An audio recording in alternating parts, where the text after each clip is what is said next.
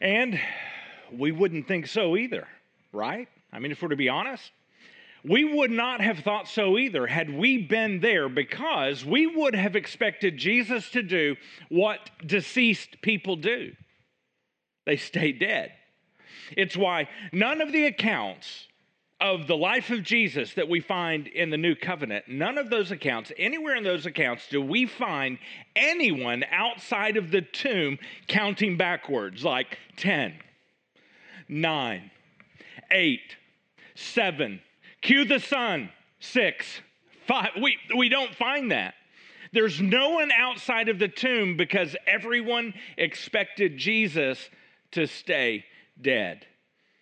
Now, this is something we are teaching through today, something that Cole and I have been taught by a mentor of ours, and we are doing our best to pass this on to you as accurately as possible because it moved us, and we believe that this information is so good. We want to present it accurately because we believe it can impact your life the way it did ours.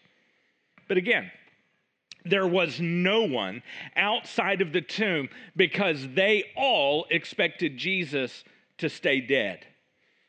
So the text tells us.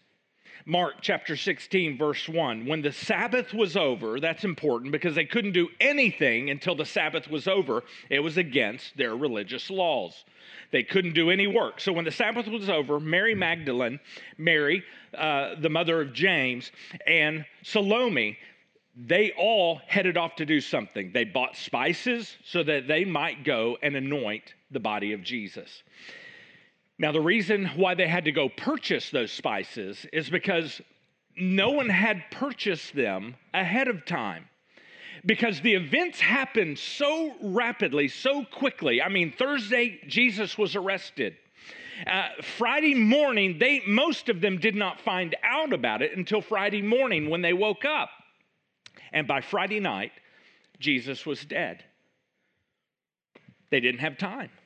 Everything happened so quickly, it moved so fast. By the time they found out about the events, they had happened so quickly, they had no time to even catch up emotionally with everything that was going on.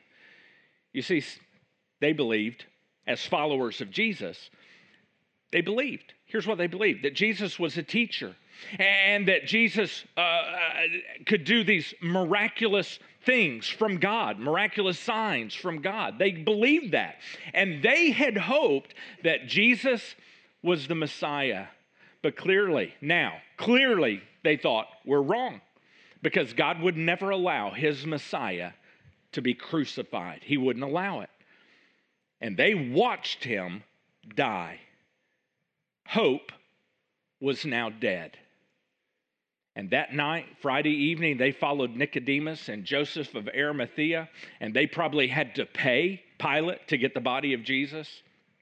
They followed along beside them, and they were in absolute shock. You see, Jesus came into Jerusalem, and everyone expected when he walked in, uh, um, they expected he, this was the time he was going to announce himself as the Messiah. But now, just days later, they're following Nicodemus and Joseph of Arimathea to a tomb that they had never seen before. Wow. All of this. And they just watch as these men place Jesus inside that tomb and they're just they're just in shock. And those two men hurriedly prepared the body of Jesus. They, they, embalmed him with whatever they could get their hands on spice wise, and they wrapped his body. And, and they were just all in shock. And the followers of Jesus now spend the next couple of nights with their heads just spinning wildly. But finally, after the Passover is finished, finally, they think we have to do something. So some of them decide they're going to go back, back to the tomb. And perhaps they could just get inside the tomb. They're looking to spend just a little more time, uh, what they need to kind of catch up emotionally with all those events that happened over the past hours. And so the text tells us this about their, their day it says, They were on their way to the tomb, and they ask each other, Who will roll the stone away from the entrance of the tomb? Who, who's going to help us? But when they looked up, they saw that the stone, which was very large, had been rolled away. And we find out from Luke who had thoroughly investigated all of these events and all of the eyewitnesses. He investigated, he interviewed them, and he writes the entire story down. And he tells us that they went inside of the tomb, and that's when they found it empty.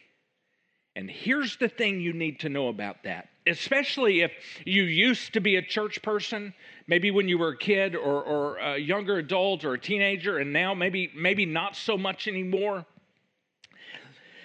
Here's what you need to know. Perhaps this time of year is maybe when you decide to go to church with your family, possibly, and maybe with grandparents or relatives. And and maybe it's you have heard this Easter story before, but here's what I want you to know. This is a part of the story that perhaps you've never really heard or maybe not understood as a child. And I'm assuming maybe you have grown up at some point and heard this story before. You need to know this, what I'm getting ready to say. The closest followers of Jesus, his closest friends, peered into the tomb, and not one single one of them, no one, assumed a resurrection had taken place. When Mary and this group of women peered into the empty tomb, they assumed what we would assume. They assumed that someone had stood the city where all the other disciples are not out and about teaching. No, they're hiding. And here's what the lady said John chapter, chapter 20, verse 2. They start out with they. We don't know who they are because we just don't know. But here's what the women say they have taken the Lord out of the tomb. In other words, someone has gone into the tomb, they're saying, and they have removed, taken his body. And then they say, and we don't know where they have put him. We don't know. And Luke says that the disciples were so skeptical. Uh, the, the women, as they were describing this, were so frantic and they were so understandably emotional that the followers of Jesus, they document all of this for us. And here's what Luke says Luke says, but they did not, the, the disciples did not even believe the women because their words seemed like nonsense. So here's something that just perhaps we have in common with Jesus' friends and family in the first century. If you're someone who acknowledges that Jesus is a historical person, because after all, almost everyone in the world now acknowledges and agrees that yes, Jesus was a historical, real person. Sure, there was at one point in our history, recent history, there was a point where some scholars doubted that there was ever even such a person as a historical, real Jesus.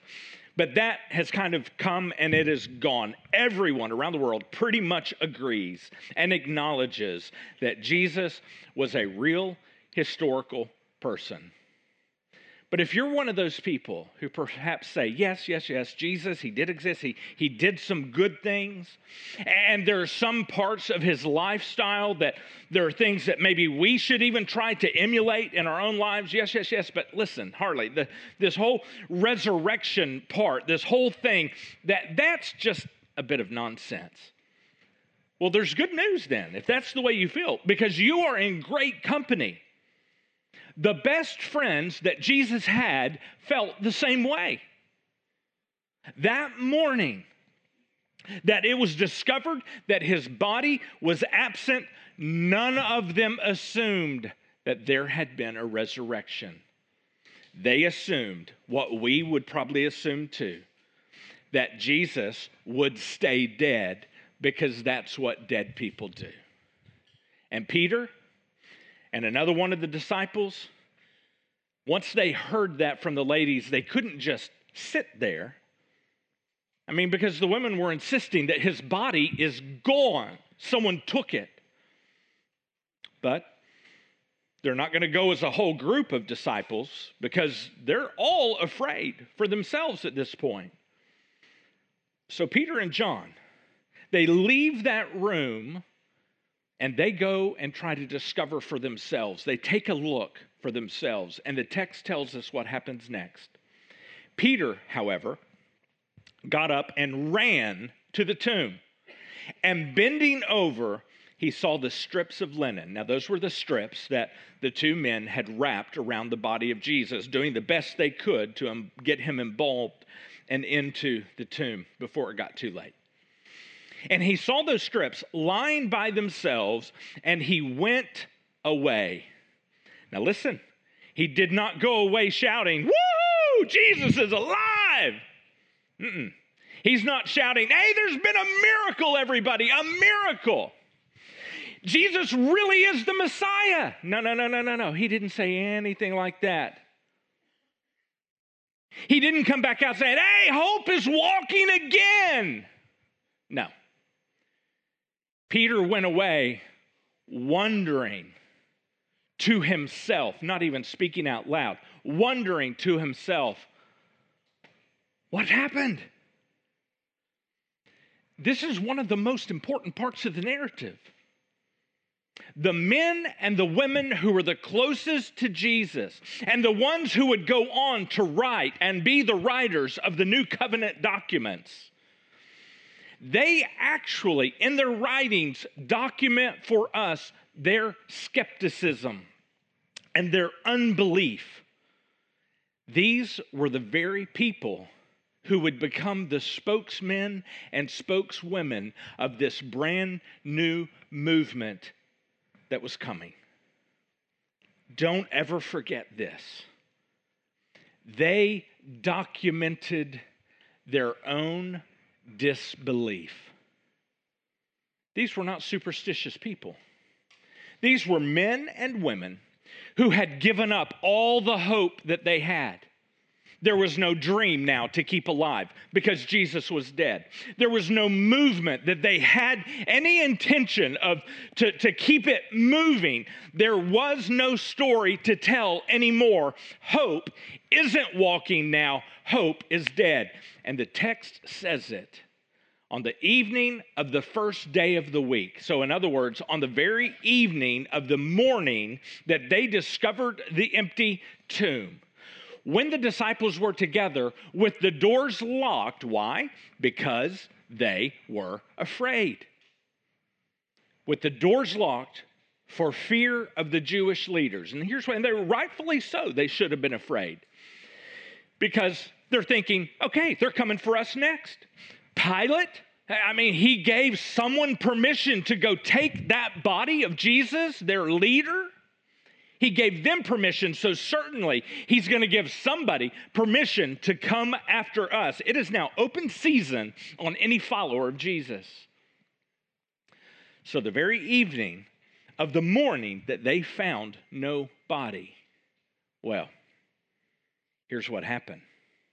The text says, now listen, again, they're, they're not remember that they're not running into the street saying, Hey, yeah, yeah, yeah, there's been a resurrection. He's alive, he's alive. No, no, no, no. They're hiding. So, what we're getting ready to read here, they're hiding. And for two evenings, they've been hiding. And the text tells us what happens next. This is, this is amazing. It tells us that suddenly, in just an instant, that behind these locked doors, the door never opens and Jesus appears. Boom! They were startled, the text says. I think that's an understatement. And they were frightened, thinking that they saw a ghost. And he, Jesus, said to them, Now listen, I, I kind of think this is interesting this is probably, I, I could only imagine Jesus in this moment. Think with me, try to think with me on this. It's possible that he had the biggest grin imaginable. He knows what's going on. He knows he's going to show up in this locked room and he's going to startle them. Jesus was playing with these guys all the time. all the time. I mean, in, in their time together, whenever he there was something that made his disciples afraid, and he knew they were afraid, Jesus would look at them and he'd say, Why are you afraid? What's going on? What, there was this one time that they were, uh, Jesus was taking a nap in a boat, and it was a horrible storm. And, and, and it looked like they were about to sink. And the disciples wake Jesus up, and, and he looks at them and he's like, What? Why are you afraid? And, and they're like, We're afraid because the boat's sinking and we're going to go under. That's why we're afraid. And he's like, Yeah, the boat's sinking. We may all go down and drown, but why are you afraid? Why are you worried? Guys, where's your faith? He, he was messing with them all the time. And now Jesus shows up in this room with the men who had seen him crucified and die. Men who knew that this body, where it had been placed, it was no longer there. It had been taken, it had been stolen. Men assumed that that very evening, someone had taken that body. And now they're looking at Jesus, and he says to them again, Fellas, why are you so terrified? And then he kind of explains this, breaks it down. This is what I told you while I was still with you. He's like, guys, you shouldn't be afraid. Didn't you listen to me? And the answer is no. Because they, they were listening, but they weren't. Because anytime Jesus was giving them bad news about what was going to happen to himself, they just kind of checked out. It was like, oh, uh, we must not understand this. And they checked out. Because surely, oh, this surely, Jesus is just exaggerating. He's telling us a parable, a story, something. It must be a figure of speech.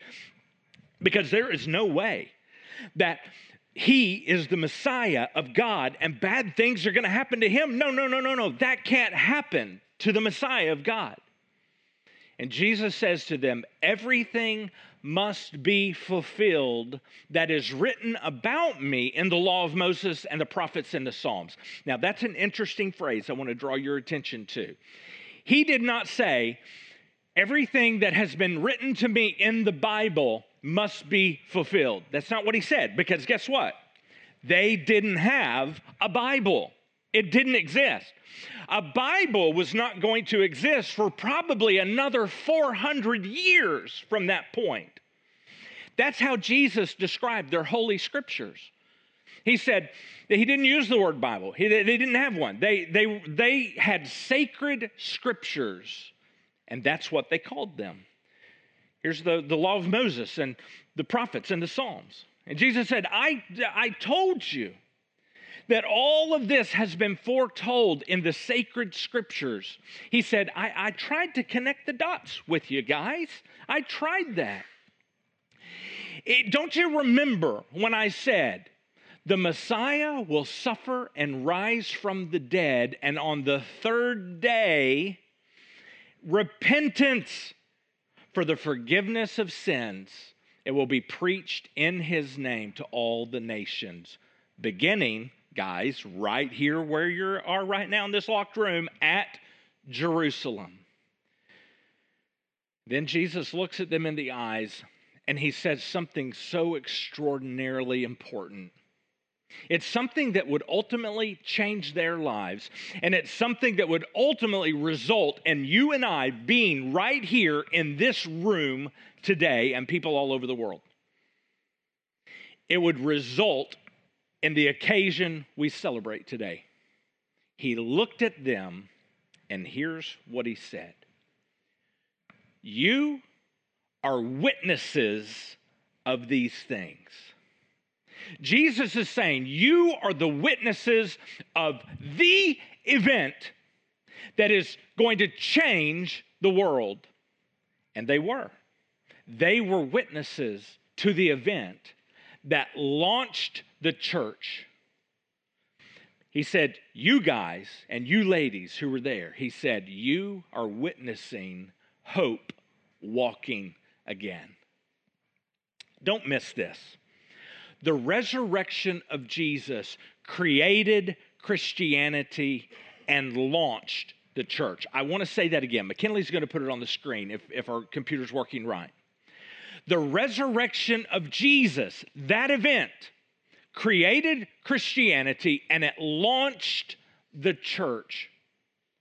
You see, the church did not create the Bible, and the church did not create this story of Jesus. It is the resurrection of Jesus that launched the church and started it. It's that is the event that created our faith. So before the resurrection, there were no Christians. Before the resurrection, there weren't. And after Jesus was crucified, there were no believers at that moment. After he was crucified, everybody gave up hope. Nobody was going to launch a movement in the name of Jesus. Nobody was going to keep the parable of the Good Samaritan circulating. Nobody was going to keep telling the story about the parable of the prodigal son. Nobody was going to repeat the teachings of Jesus to anyone because Jesus was dead and he had claimed too many things about himself for them to go on and keep telling the stories. If it was possible for Jesus, in their minds, for Jesus to be arrested and crucified, then he could not have been who he claimed to be. But you see, the resurrection changed all of that. Think of this Peter and his brother Andrew, James and John and Mary, they all admitted nobody expected no body. Nobody was expecting that they would walk into that tomb and find no body there. All of them expected Jesus to stay dead. Now, if you're new to this church thing, if you're new to even this specific church, Stuttgart Harvest Church, there's something that you should know about us. The reason we believe that Jesus rose from the dead is their testimony from those people. We don't believe that Jesus rose from the dead because the Bible tells us so. We believe that Jesus rose from the dead because eyewitnesses told us so. We believe because Matthew, who was an eyewitness, he documented this experience with Jesus. We believe because he told us so. We believe that Jesus rose from the dead because of Mark, who spent time with Peter and he got Peter's account and he believed because of what Peter said that Jesus rose from the dead. And we believe because of Luke, he came along later and thoroughly investigated everything related to this. Investigate, talked to eyewitness after eyewitness after eyewitness, and he wrote that account down. We believe because of his testimony. We believe because of John, who was an eyewitness, who put together his account of the life of Jesus. And we believe because of Peter Peter believed that Jesus rose from the dead. And later he goes on to write letters to churches that say so. We believe because James, the brother of Jesus. Now listen, James, the brother of Jesus, he does not show up with all the other disciples. He wasn't even with them because he didn't believe Jesus was the Messiah. That's how this that's how it goes. He just I mean because listen, what would it take for you to believe that your brother is the Lord? Right? What would it take? Every time you go home, your mom's like, Why can't you be more like Jesus? what would it take for you to declare your brother's the Lord? So, exactly. James, it would take more than a few card tricks, right? More than, uh, more than, more than a few miracles for you to believe. But when James came face to face and met his resurrected brother, his brother walking around living again. James then declared his brother as the Lord. So it's just not enough. You see? we have to go from the testimony of someone who sees. So it's not, I believe because the Bible tells me so. No, no, no, no. It's because the eyewitnesses tell us so. Maybe this is you. I don't believe the Bible, and the Bible says that Jesus rose from the dead, so I can't believe that because I don't believe the Bible. But I want you to know that's not why we believe that Jesus rose from the dead. We believe because of exactly what Jesus told those men in that room that evening after they discovered there was no body. Jesus said to those men and the women there, He said this, You will be my witnesses. And your witness to this event, the fact that I am alive and walking around, your witness to this event will be enough to take this message to every nation in the world, beginning right here in Jerusalem. And they did. They documented these events and those documents were copied and they were sent to other churches and other countries. Over the course of time, they circulated the known world. And that's why we believe, because we have read their eyewitness accounts. It's why we say that the foundation of the Christian faith is an event the foundation of the Christian faith is not faith. The foundation of the, of, of, the Christian faith is not a book, it is an extraordinary event with profound implications. An extraordinary event with profound implications for your life and my life, for your fears and my fears, your hopes, and for your dreams. You see, Peter, who peered into that empty tomb, Peter, who followed Jesus and was one of his closest friends from the day that Jesus invited him to go fishing. Peter, who believed and then he unbelieved and then he denied that he ever did believe and then he rebelieved. Let me go over that again. Peter, who believed when Jesus said, Follow me. And then when Jesus was arrested in the garden, then he unbelieved and he ran off. Peter ran off. And then when he was confronted just hours later by the middle school girls, he denied that he ever did believe at all. And then when he saw the resurrected Jesus, he rebelieved. The Apostle Peter, tradition tells us that he was crucified in Nero's Rome because of his faith in Jesus. He sat down. We believe. With Mark, possibly. And Peter and Mark were, were talking. Peter was telling his story, and Mark was writing it down, and he writes down the events of the life of Jesus.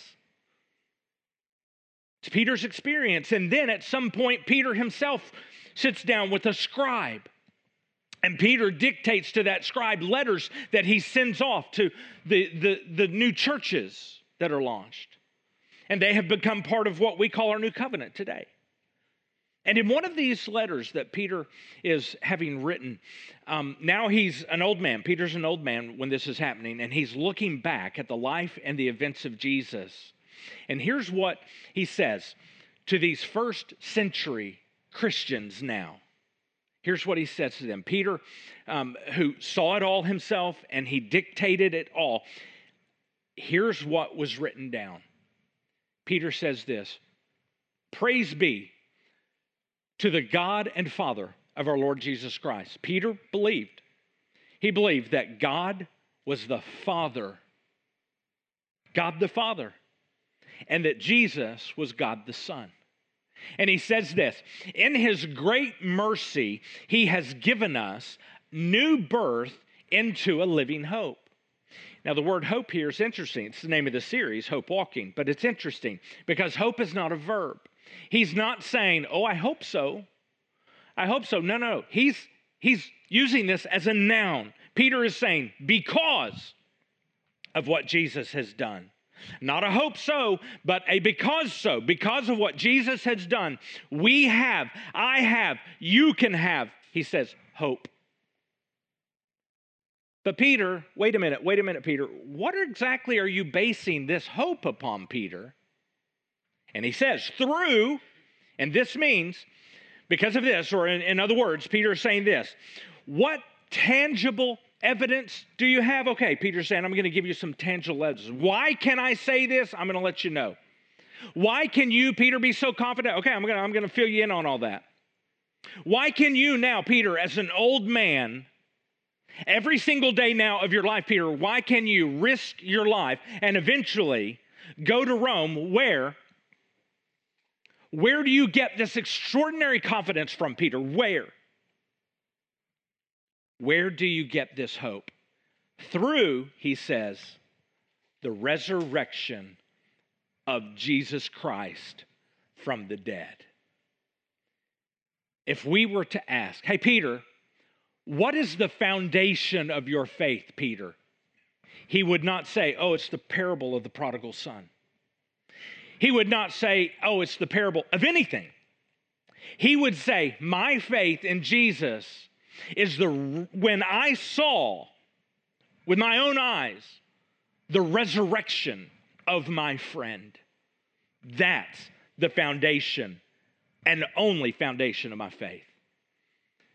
And Peter goes on in this passage and he talks about this, what this new life includes. He says in verse 4 it includes an inheritance that can never perish, spoil, or fade. Now, that word inheritance is important here. I want to highlight it for just a moment. It's an important word because who gets an inheritance? Of course, the kids, the children get an inheritance. And at this moment, the Apostle Peter reminds us, as well as us today, reading this same document that he wrote, that there is a relational factor at play right here. This isn't just history, these are not just events. Peter's reminding us that by dying on the cross for our sin, Jesus paid the way. He paved, made a way for us to have a relationship with God. And it could come to be described as a relationship between the perfect father and a child, us as his child. But what comes next, as Peter describes this, is extraordinary. Here's what Peter says This inheritance is kept in heaven for you. Now, if, you've been, if, you, if you haven't been paying attention, Pay attention to this. You got to pay attention now. Peter believed in heaven, to which you might be thinking, of course, no big deal. Of course, he would believe in heaven, no big deal. But the Apostle Peter did not believe in heaven because of something he was told as a child. Don't, don't miss this. In fact, as a child, it is highly unlikely that Peter was ever told anything about heaven because there was virtually nothing about heaven written in their scriptures. In fact, there is so little in the Jewish scriptures about heaven that almost, when Peter was alive and walking, almost half of the Jewish leaders didn't even believe in heaven. They just believed that once you died, that was it. It was over. That you simply lived your life while you were here on earth for the pleasure of God, and that was it. When it ended, it ended. It was over. So Peter didn't believe in heaven because of something he was taught as a child. And here clearly Peter says, He's holding this inheritance for you in heaven, this real place called heaven. Peter believed in heaven not because of something he was told, but because of something he saw as an adult he saw the resurrected Jesus. Jesus now, who often spoke about heaven. And he goes on. In all of this, you greatly rejoice, though now for a little while you may have had to suffer grief in all kinds of trials. Oh, this gets a little tricky. This is extraordinary. Peter's admitting that life is kind of tough right now and it's difficult. Peter did not doubt God's love for him or his existence, even though there was a lot of suffering going on for believers and followers of Jesus. And I'll tell you why he didn't doubt that. Because Peter saw his Jesus suffer, and he saw Jesus die a horribly painful death. And then he had breakfast and coffee with Jesus on the beach. Peter's faith was not tethered to this imaginary, made up God who does not allow bad things to happen to good people. And if you lost faith in God because of the evil that's in this world, I want to invite you to reconsider. Because the men and women who bring us their testimony, the story of Jesus, they saw pain in this world and suffering that we cannot imagine.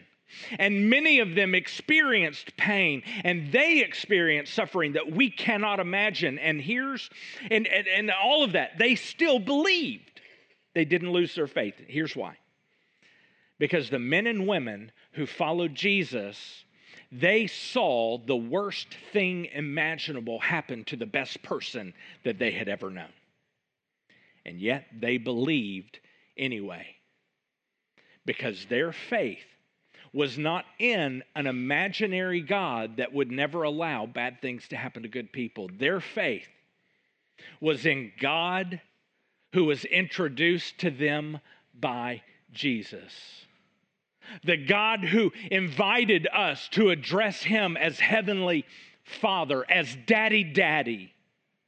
You see, it wasn't the teaching of Jesus or the miracles of Jesus that framed all of Peter's life and reframed all of Peter's life. No, no, no, no.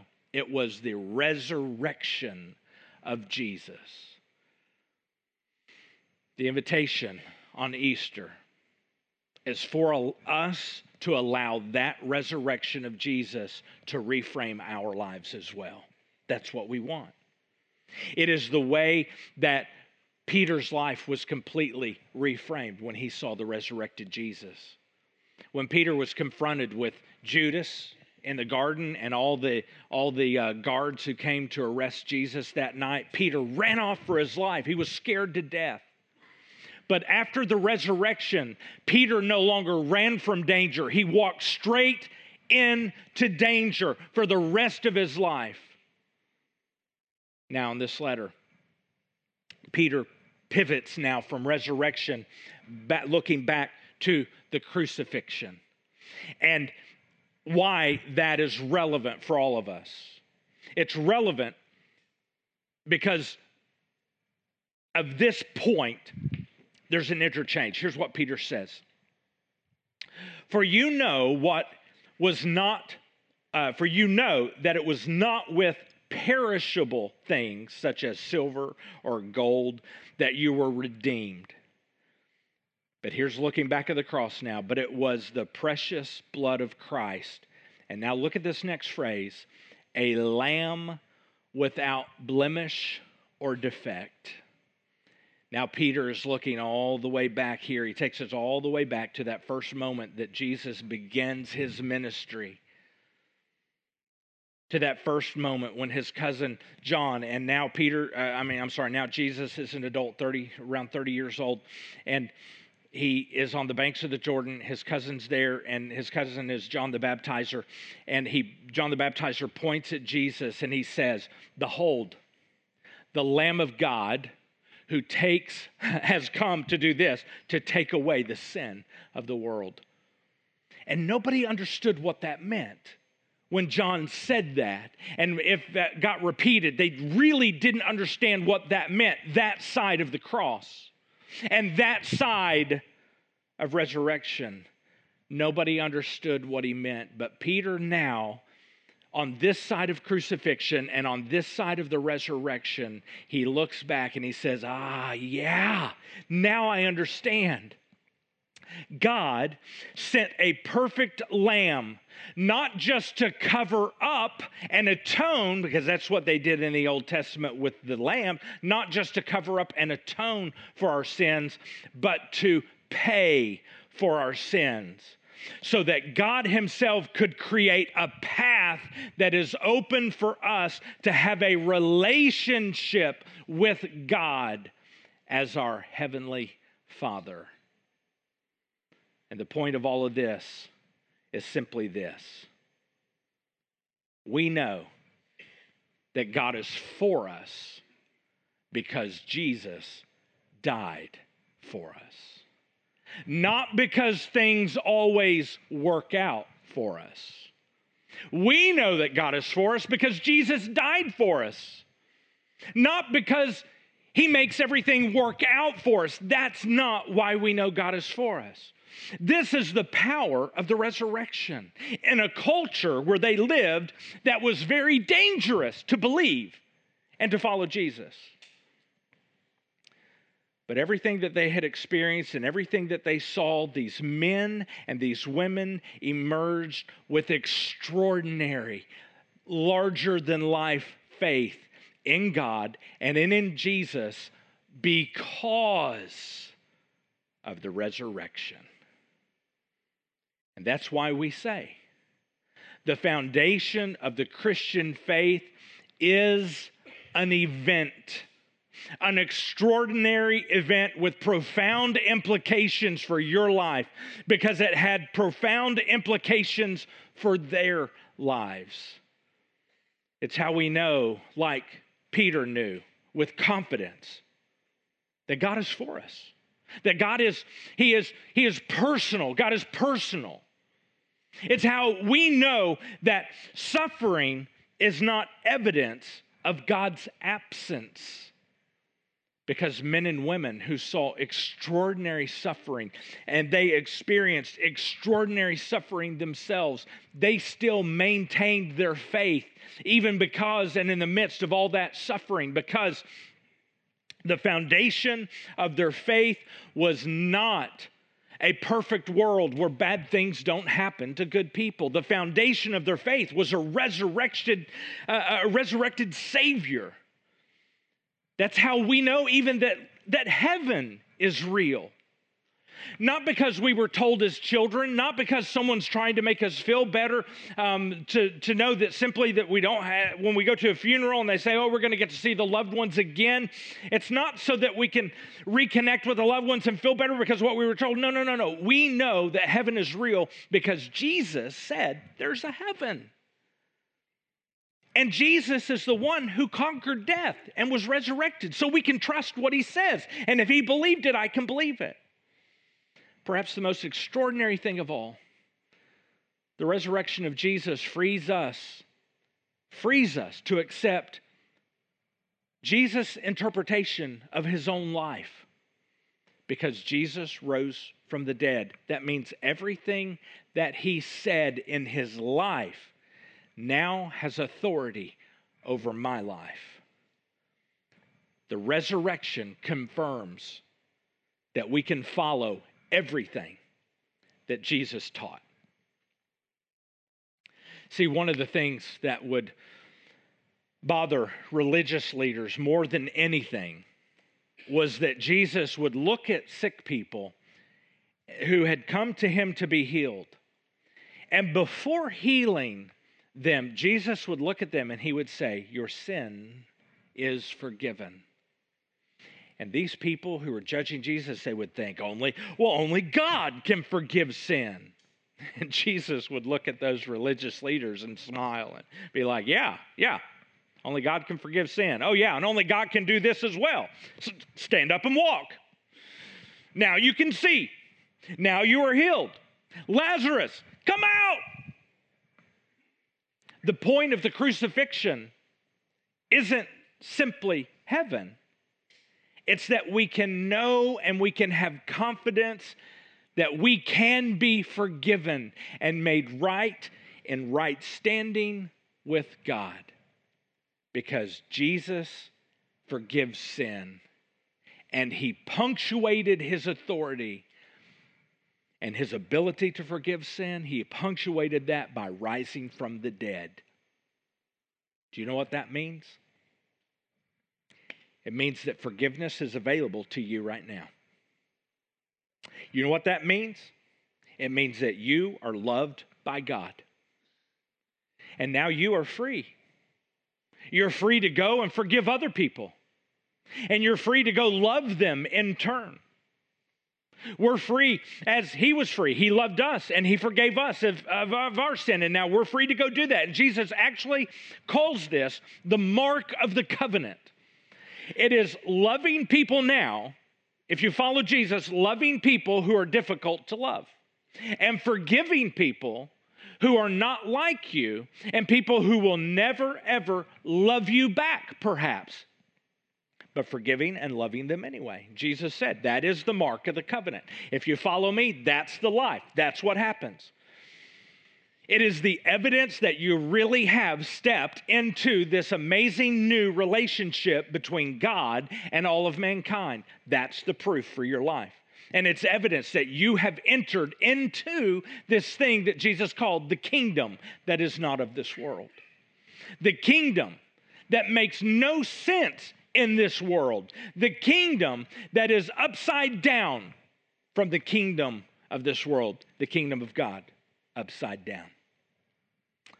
The kingdom that would ultimately circle the globe and make its way to Stuttgart, Arkansas, and impact nearly every civilization for the past 2,000 years. It is evidence in your life that you have stepped into that kingdom and, ha- and, and the king has a kingdom where that king has chosen to give his life for his subjects. That is a king who is worthy of his name. That is a king who is worthy of your devotion. And that brings me to my last statement today. Here's where we end. It's actually a question. If all of this is true, if, as Jesus said, as if, as also John and Peter and Matthew, who are all reliable witnesses, telling us what Jesus said, what he did, and how he punctuated everything with his resurrection. If all of that is true, here's my question Are you going to give him your devotion. Let me clarify this. Are you going to follow him every day? We're not talking about a piece of insurance that you file away and then go live how you want. Are you going to follow him every day in every way and not turn back? Are you going to give him your devotion? And if you are, some of you have already decided to do that. Some of you are deciding right now, I am. And if you do, please let us know on your connection card because we have some information to help you get started in this life of following and chasing after Jesus. Some of you have not yet decided. And I want you to know Please come back next week. Please come back.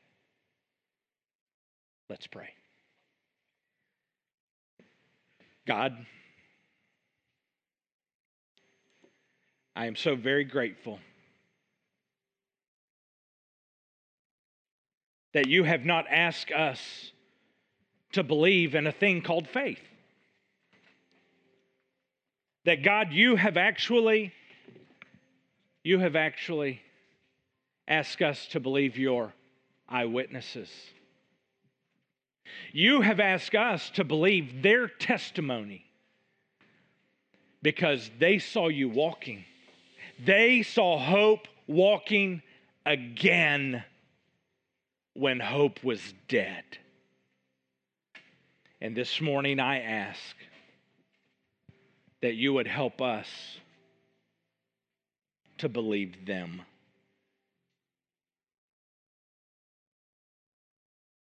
Jesus, my life is different. because of you. I am a worthless, no good, selfish, self ambitious sinner who for so many years loved my way and pretended to love your way. But in my heart, I hated your way.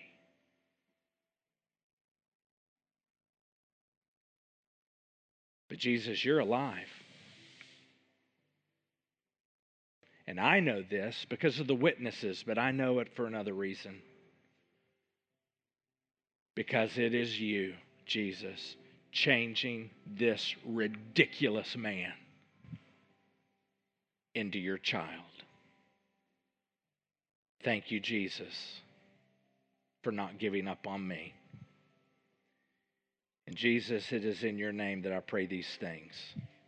Amen.